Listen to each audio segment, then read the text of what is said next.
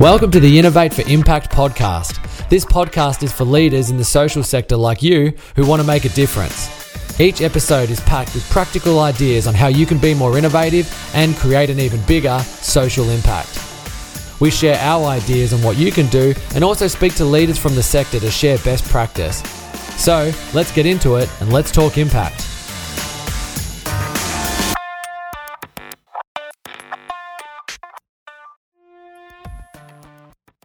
Hi, so today you've got Tracy from Impacto, you've also got Dan Bentley, and we're going to talk to you all about failure. And not just, you know, failing and how awful it is. Um, we're actually talking about failure specifically around it being a belief, and it's really time that you gave that up. I agree.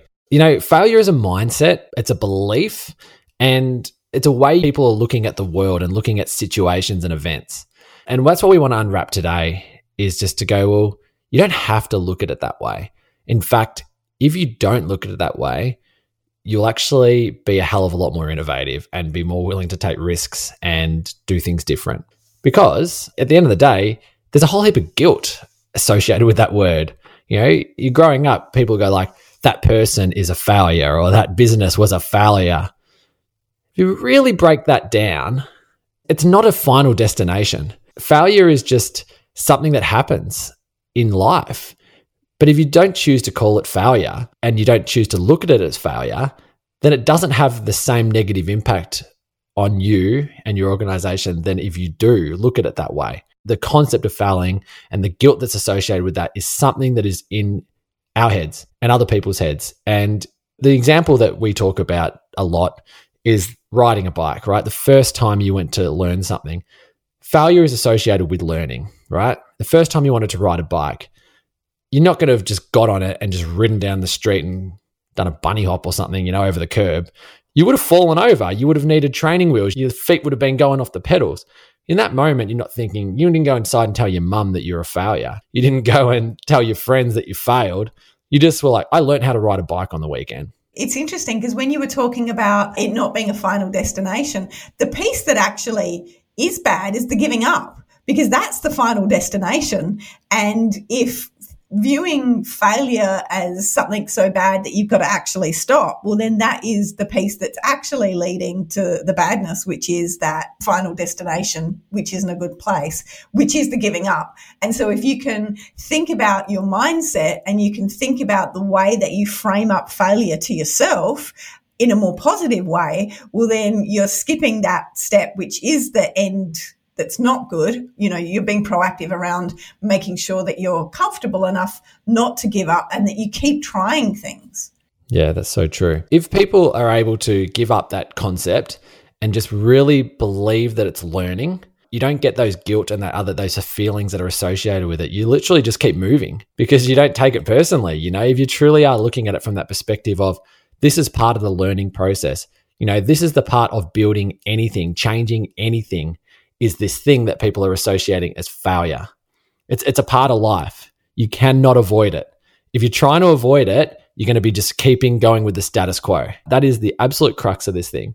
If you are able to look at it as learning, this is what successful organizations and successful people are able to do, is they look at it and they go, I'm learning how to do this. I am going after trying to achieve this thing. They don't look at it as failure. They go, oh, that didn't work. All right, I'll try this next time. Okay, that did work. It works. Or maybe it didn't work again. I'll try this thing. It doesn't have that emotional and that negative view on it. They literally just keep going. They're just looking at it as trying things, experimenting, testing. All those types of mindsets is where you really want to have your head, not as in like, oh, damn, didn't work. There's something wrong with me. Or, oh, damn, there's something wrong with my people or my organization or something like that. You just got to keep going. But it's hard to do that if you look at it from that perspective. And it does start beating up your resilience and start depleting your, your resilience tank, I guess. Yeah, I think there's that famous quote. Pretty sure it was Thomas Edison when he was inventing the light bulb and he said, you know, I didn't fail ten thousand times. I just learned ten thousand ways that wouldn't work. And really, if you think about it, it is quite often a process of elimination. Sometimes you might be really lucky and nail it first go, but it's way more common that it is a process of elimination. You're going to have to try something and then try something else and then try something else. And if you think about it as a process and you're building onto it each time, then that's really good. But I think sometimes what happens with leaders when we're talking about, you know, encouraging experimentation and encouraging failure is they get this idea in their head, but won't that make my team want to make mistakes all the time? Like, you know, don't we have to make sure that we're encouraging people not to fail? But have you ever seen a situation where that actually works, Dan? No. We worked with an organization a while ago and they were putting together a strategy, and one of the things in their strategy was we will not fail more than sixty percent of the time or something. And I was like, mm, I see what you're trying to do. However, that's not really sending the right message. Uh, you can fail, but you must succeed greater than forty percent of the time or something. Yeah, it's not really the right way to think about it. And they were going on an innovation journey and it was better than where they were. They were probably saying that you had to succeed one hundred percent of the time. So it was, it was in the right direction. But you get what I'm saying, right? It can't be conditional like that. You know, if you really want people to try new things, you're going to be have to be okay with them that they will fail. And that could be a lot of times. It could be ten thousand times if you want to invent something as revolutionary as the light bulb. Now, that's how many times it might take to learn the right way, right? We should even stop using the word fail for the rest of the podcast because, you know, it is learn, right? He learnt ten thousand ways that don't work. And you might be sitting there thinking, yeah, okay, but it could be costly. Like if I've just got people making these mistakes and what is the impact that's going to have on our clients and what is that impact going to have on our people? It's about doing it in a way where people can test things and try things in a safe environment and a controlled way so that the risk associated with that failing is not high. That's the other side of that coin. Don't think that we're suggesting just to go out and like flip your organization on its head and do all this super experimental stuff that's going to have an impact. You need to do a risk assessment and think about what you're trying things is going to impact people, right? That's the other side of it. But you do that properly, you can allow people to fail as many times as they want because it is in the right environment. It's not going to have a huge, you know, detrimental impact on your clients or your supporters or your people in your organization. There's a way to do it. Yeah, I think the that's the piece that's really important here, isn't it? It's around creating the right conditions that will allow people to experiment safely. And that way you can have that learning and you can build off of that and become really innovative and really clever without putting your entire organization at risk. But even when we think about failure and mistakes and things like that, when we treat them all exactly the same way, regardless of the conditions or the circumstances, well, then that's a real concern as well, because if you've set it up properly, then you really are safe to fail as often as you need to to be able to get to, to that great end point. Are you looking for innovative ways for your organisation to deliver more impact? Take our online assessment and receive a customised report in your inbox that highlights exactly what to do next. It takes only five minutes to fill out and it's completely free. Visit impacto consulting dot com dot a u slash self-assessment.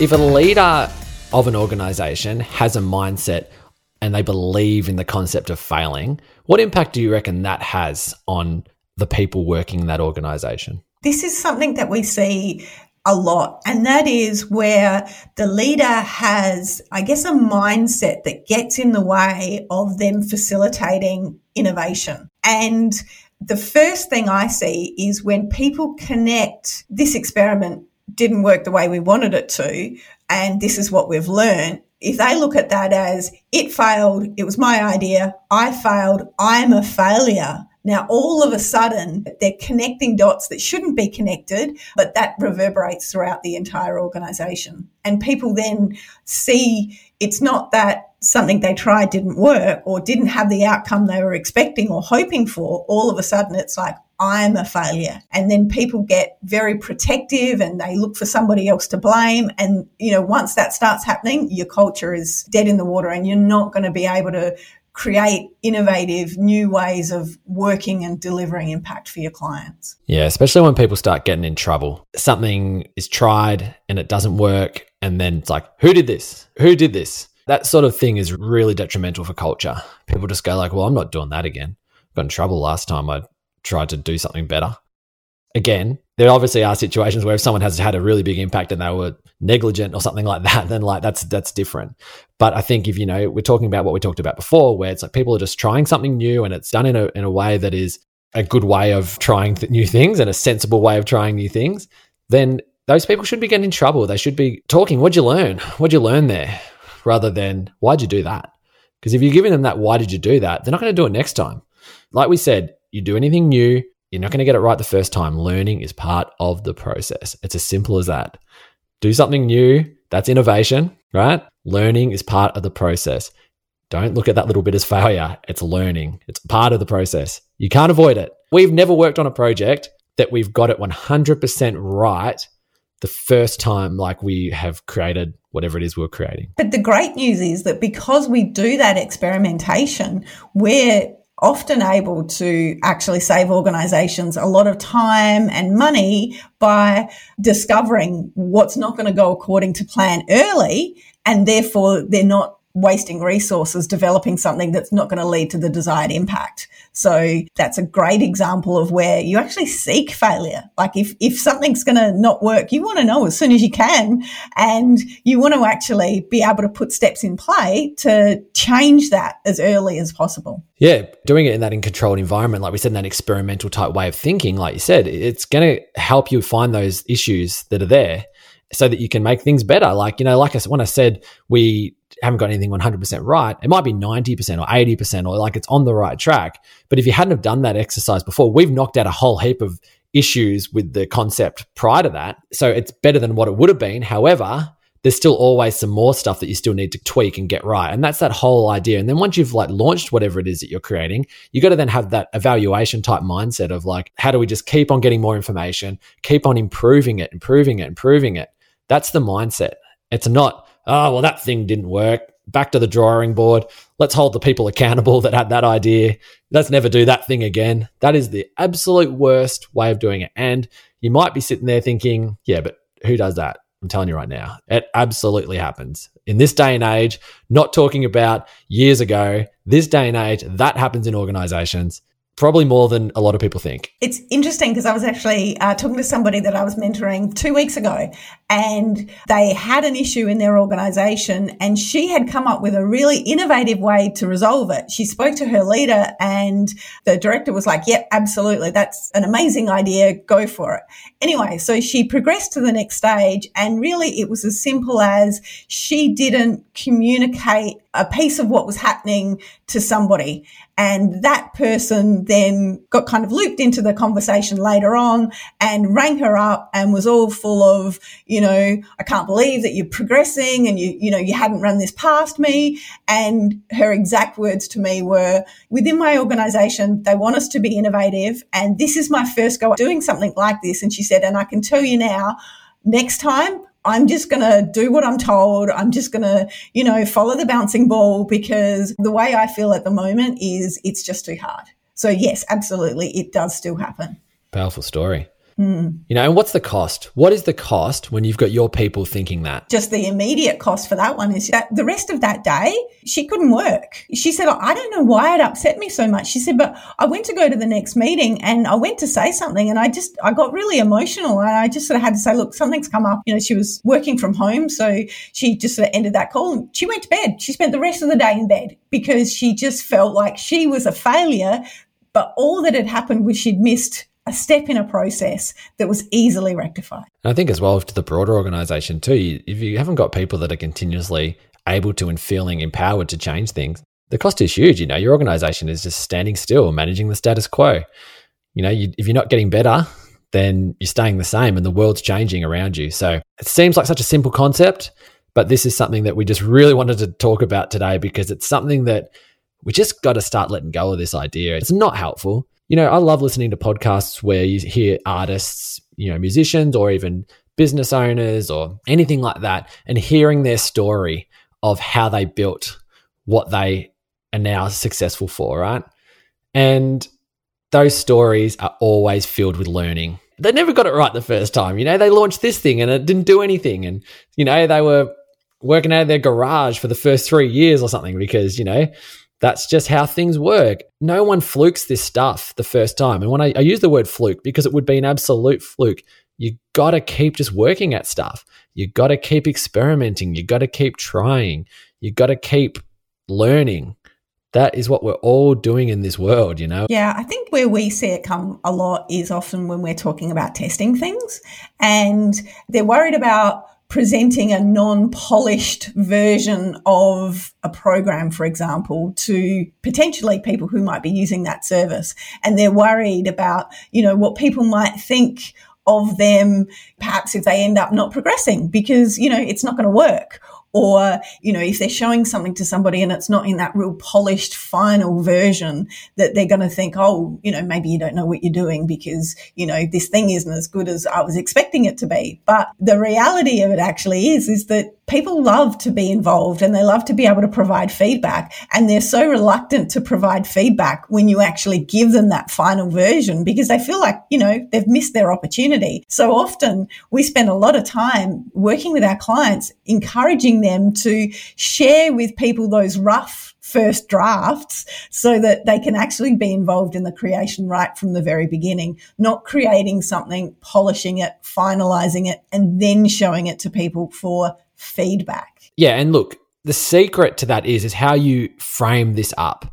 You know, if you're going to show something, you're going to get feedback from people. If you're going to allow people to try and test things, it's all about those people that you're testing with, for them to know that it's a test. You know, like that, for them to know that your organization is doing this to make things better for them. And when they've signed up, they know that that's the case. If you get that right, no one turns around and says, whoa, what was this? You know, and if they did, they've been really unreasonable, you know. If you really communicate that clearly with people and you set those expectations well, people are like, this is great. And they will just give you so much gold that you're just going to be like eating up going, oh my God, imagine if we had done this without their help, you know, that would have just been so, so difficult to do.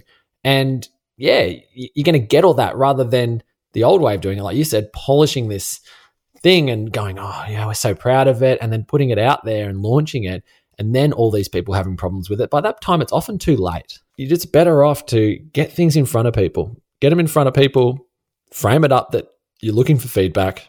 Don't go into that as well thinking, I don't want to fail, because people are going to feel that. You've probably got a friend or a family member who's really scared of failing. Like they're always trying to keep themselves looking perfect and they've got everything under control. You feel that vibe, right? You know what I'm talking about. You feel that vibe. If you are in that session or you're the interview or whatever it is you're doing and you're sitting there going, what do you think? People are going to be like, oh, it's good. No, nothing. I think it's perfect. But if you're literally going there with that learning mindset and you're like, hey, let's just talk honest here. I need your help. We're trying to make our services even better for people that like you. And we've got some ideas, but we're just we're not sure, but we, we need your feedback. Then if you have a sort of a conversation like that, people go, all right, I get it. I get what this is. If they're feeling the vibe from you that you actually are open and you are in that learning type mindset and that learning type position, they'll work with you and they'll go, yeah, I'll give you what you need. But if you're sitting there and you're shaking and you're thinking, oh, geez, I hope they don't say anything bad about this. Maybe my team have been working on this for the last six months. Well, you're going to get what you're looking for, but it's not what you need. Yes. And, you know, sometimes you have to actually check yourself. You know, someone could be giving you feedback and it's really valuable feedback and it's really important, but you can sort of start to feel that you want to explain to them why you've done what you've done so that they understand it, because it's not that it's not working. It's that they don't understand what you're trying to do well enough. If you find yourself starting to think like that, that's always a really good indicator. You're armoring up. You're beginning to get defensive and you're worried about failing. So at that point, you know, take a deep breath, have a glass of water and actually focus on, what do I need to learn here? What is this person, you know, sharing with me that's of real value that I can take away? Not, you know, how can I explain to them that the way we've done it is actually best, even though they don't think that it's that good? Yeah. It's a choice, right? We can take responsibility. If we want to keep buying into this way of thinking, then we can just keep living our life that way. You know, we often like to talk about what you, what can you do from here? Like, how do you do what we're talking about? It really is just acknowledging that within yourself and going, you know, if this is something that you do have this mindset, just taking responsibility for it and going, you know what, from this day onwards, I'm not going to think of it that way anymore. I'm now going to look at it for what it is. And eventually you'll be able to reprogram how you think and your brain, and you'll be able to sort of get to the point where you're like, hey, I don't actually see it as this scary thing. And it will take time and it will take persistence, but it's not failing if you are trying not to fail. It's learning. It's learning not to fail, learning not to think about failing as failing. That's what you're trying to do. Reprogram yourself to learn how to not look at it as failure anymore. And then if you can do that, you're going to see that permeate throughout your whole organization. You're going to see people reacting differently to you. You're going to see yourself reacting differently in different situations. You're going to come a lot more curious and a hell of a lot more open to new ideas and innovation and experimentation and all those good things that we encourage and we know work and are just part of life if you want to do something new.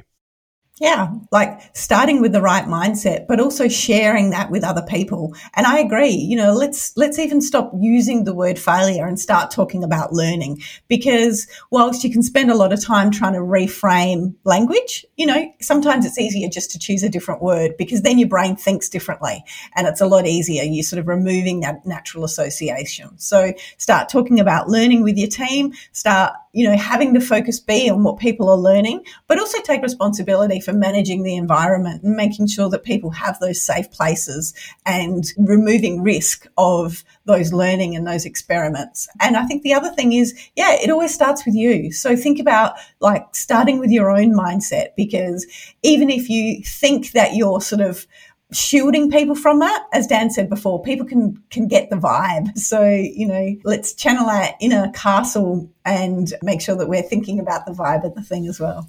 Yeah, good vibes. Good vibes only, people. All right. That was cool. Really enjoyed that chat, Trace. Hopefully everybody that listened in got some new ideas and were able to sort of, through the podcast, shake you about and just kind of go, come on, like you can just drop this thing, you can do it, and you're going to see huge rewards and benefits from doing so. So thanks so much for listening in. Really enjoyed it. And yeah, we'll catch you on one of the next ones. Cheers, guys. Thanks. Thanks for listening to another episode of the Innovate for Impact podcast. Any links to what we spoke about today will be posted in the show notes. If you'd like to know more about social innovation, visit our website where we have a heap of tools to help you on your way. Visit impacto consulting dot com dot a u. Thanks for listening. Now go out there and make an impact.